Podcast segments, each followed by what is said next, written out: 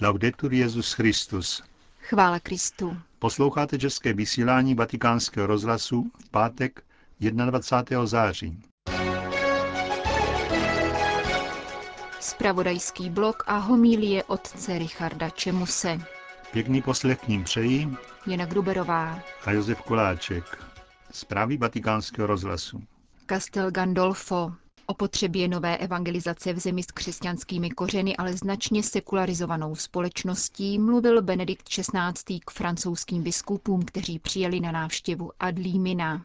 Svatý otec navázal na zprávu o stavu místní církve, kde je řeč o trvalé krizi duchovních povolání a s ní související reorganizací farní struktury. Papež předně vybídl biskupy k modlitbě za nová povolání a dodal. Řešení pastoračních problémů diecéze nelze omezit na organizační otázky, jakkoliv jsou důležité.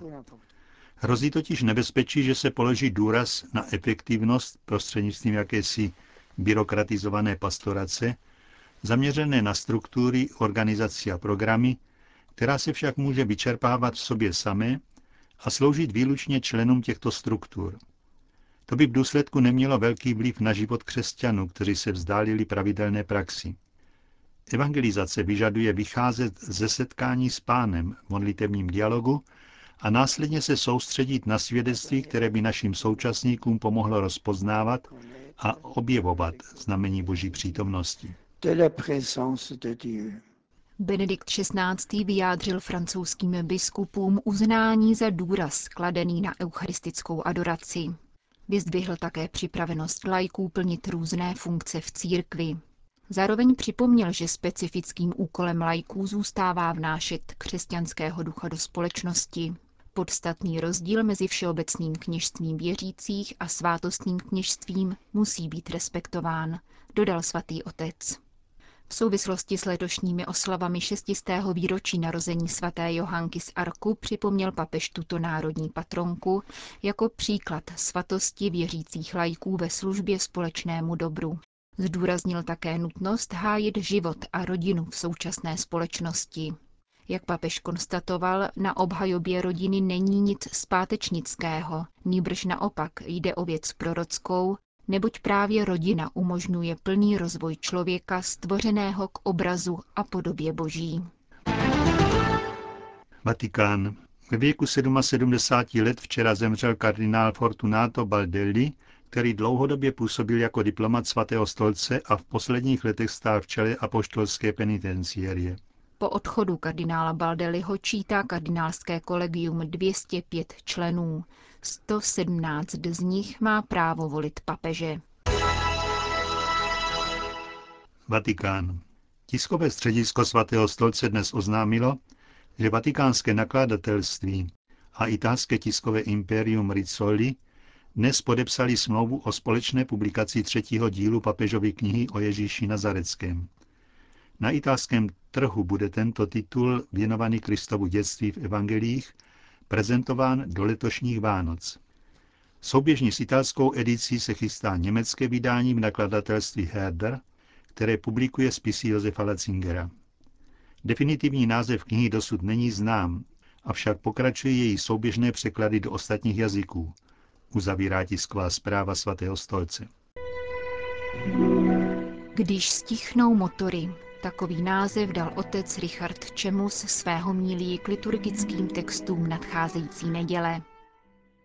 Kdo v mládí hořel pro motorsport a jeho vrcholnou třídu, Formuli 1, nemohl neslyšet jméno švýcarského závodníka z Tyčína Clay Regazzoni. Závodil v letech 1970 až 80. Přestože se mu splnil sen sedět jednou za volantem vozu Ferrari, vyhrál ve své kariéře pouhých pět velkých cen a musel se spokojit s nižšími stupinky na podestu. Mistrem světa se nikdy nestal, ačkoliv měl jednou mistrovství světa téměř na dosah. Měl smůlu a zároveň štěstí, neboť z četných nehod vyvázl, jako by vstával z hrobu. Snad právě proto ho fanouškové milovali jak nikoho jiného. Sotva kdo z jiných pilotů závodil s takovou vášnivostí, sotva kdo hrál svou životní roli závodníka tak přesvědčivě jako on s tělem a duší. Závodění byl jeho život a žít jej naplno jeho smysl i cíl. O to větší šok vyvolala zpráva o jeho těžké nehodě při Grand Prix USA v roce 1980, která rázem ukončila jeho kariéru ve Formuli 1. Zůstal živ, ale s paraplegií. Paraplegie je soubor symptomů způsobených poškozením míchy. Patří mezi ně především ochrnutí dolních končetin, poruchy vegetativní činnosti, poruchy svalového tonusu a další. Takže Regazzoni zůstal na vozejčku. Kleovi přátelé byli bezradní. Nedovedli si představit, že by se 41-letý muž plný života, jakým Clay byl, smířil s tak krutým osudem. Obávali se, aby si něco neudělal. Jaké však bylo překvapení všech, když viděli, jak Clay tuto novou životní výzvu přijímá, jak nachází opět chuť do života a na jeho rty se vrací úsměv. A nejen to, dříve egocentricky vystupující sportovní idol si začal všímat lidí kolem sebe.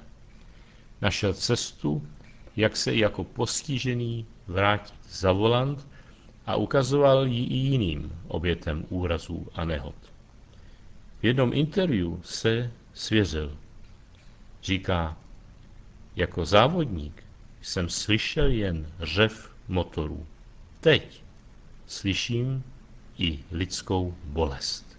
Z té věty zní moudrost.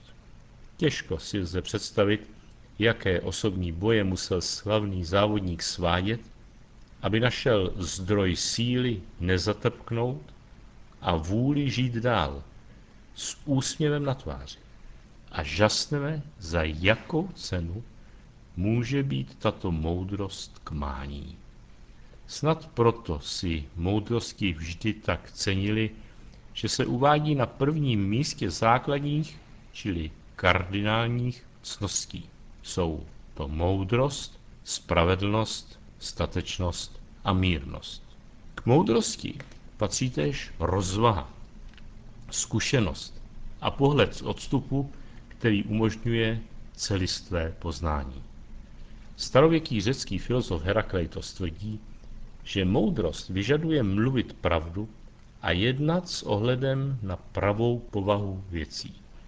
A novodobé brazilské přísloví vtipně formuluje, že poznání řeže svět na kousky. Moudrost jej dává dohromady. Tak jako dal Regazzoni dohromady celou šíři života, němž vítězit se dá jinak, než jen jet na plný plyn. V Bibli hraje téma moudrosti též důležitou roli. Je věnována celá jedna kniha Starého zákona.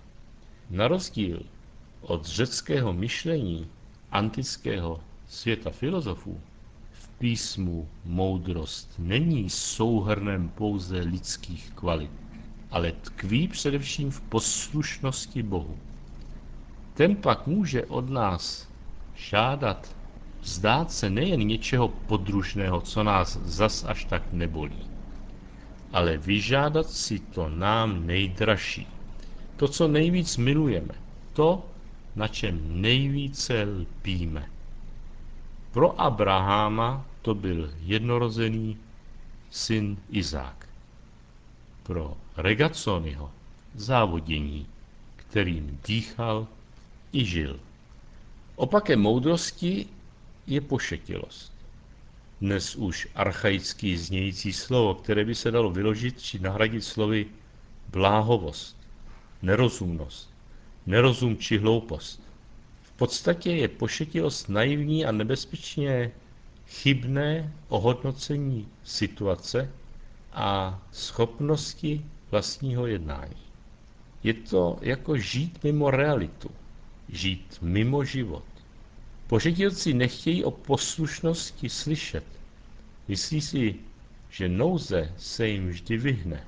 Kdo ale pěstoval moudrost poslušnosti a bázně boží, může jako žalmista v 54. žalmu se spolehnout na to, že Bůh mu bude v jeho nouzi také naslouchat, když volá o pomoc. Bože, slyš moji modlitbu, popsej sluchu slovům mých úst. Hle, Bůh mi pomáhá, pán mě udržuje naživu. Moudrost není totéž co chytrost, která si chce posloužit druhým pro vlastní cíle. Moudrost naopak nemůže být oddělená od lásky. List Jakubův proto konstatuje jakousi duchovní zákonitost. Říká, kde vládne nevraživost a sobeckost, tam je zmatek a kdejaká špatnost. Moudrost z hora je však především čistá, dále pokojná, zhovývavá, poddajná, plná milosrdenství a dobrých skutků, neobojetná ani pokrytecká. Pošetilcům, kteří míní, že druhé nepotřebují a žijí jen pro sebe a nikdy se sami druhým nedají, svatý Jakub vysvětluje jejich omyl, když říká, nemáte, protože neprosíte. Prosíte a nic nedostáváte, protože prosíte špatně. Špatně, protože bez lásky a bez ní modlitba ztrácí na síle. Zde má své teologické místo legenda o svaté mučednici Sofii, která měla tři dcery. Víru, naději a lásku. I apoštolové do tohoto tajemství museli nejprve dorůst. Evangelium nám je líčí nezvykle pošetilé, nerozumné a necitlivé vůči pánu v jeho těžkých chvílích. Jak je možné, chytáme se za hlavu, že Ježíš učedníky připravuje na svoji smrt a vzkříšení a oni diskutují o postech. Nevidí v Ježíšově velikonoční cestě skrytou moudrost božího úradku a nechápou, že to tak musí být. Nemusí, myslí si apoštolové. Asi ale spíš s ohledem na svou vlastní kariéru garantovanou pouze a jen Ježíšovým úspěchem. Tomu, že syn člověka bude vydán lidem do rukou a zabíjí ho, se dá přeci zabránit. Stačí se trochu víc přizpůsobit době a nedráždit příliš ty, co mají moc a peníze. Návod, jak na to, zadarmo poskytne nespravedlivý správce z Evangelia. Petrovi to nedá, to dá si odvahy a pokouší se svého nerozumného v úvozovkách mistra a pána přivést k rozumu. Ježíšovo ujištění, že za tři dny po své smrti vstane z mrtvých, muselo apoštolům znít příliš vágně. Nedovedli si pod tím nic představit.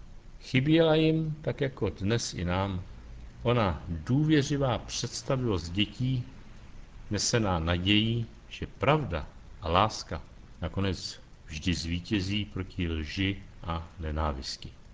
Jak je tedy pošetilé drát se v božím království na první místo.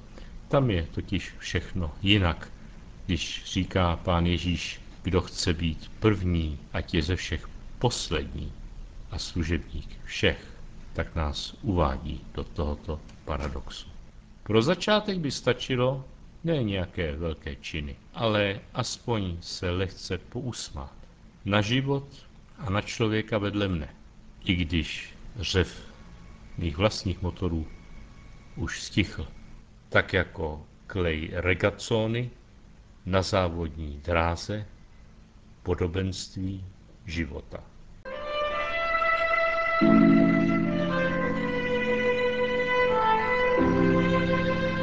Slyšeli jste homílí otce Richarda Čemuse k 25. neděli v mezidobí. A tím končíme české vysílání vatikánského rozhlasu. Chvála Kristu. Laudetur Jezus Christus.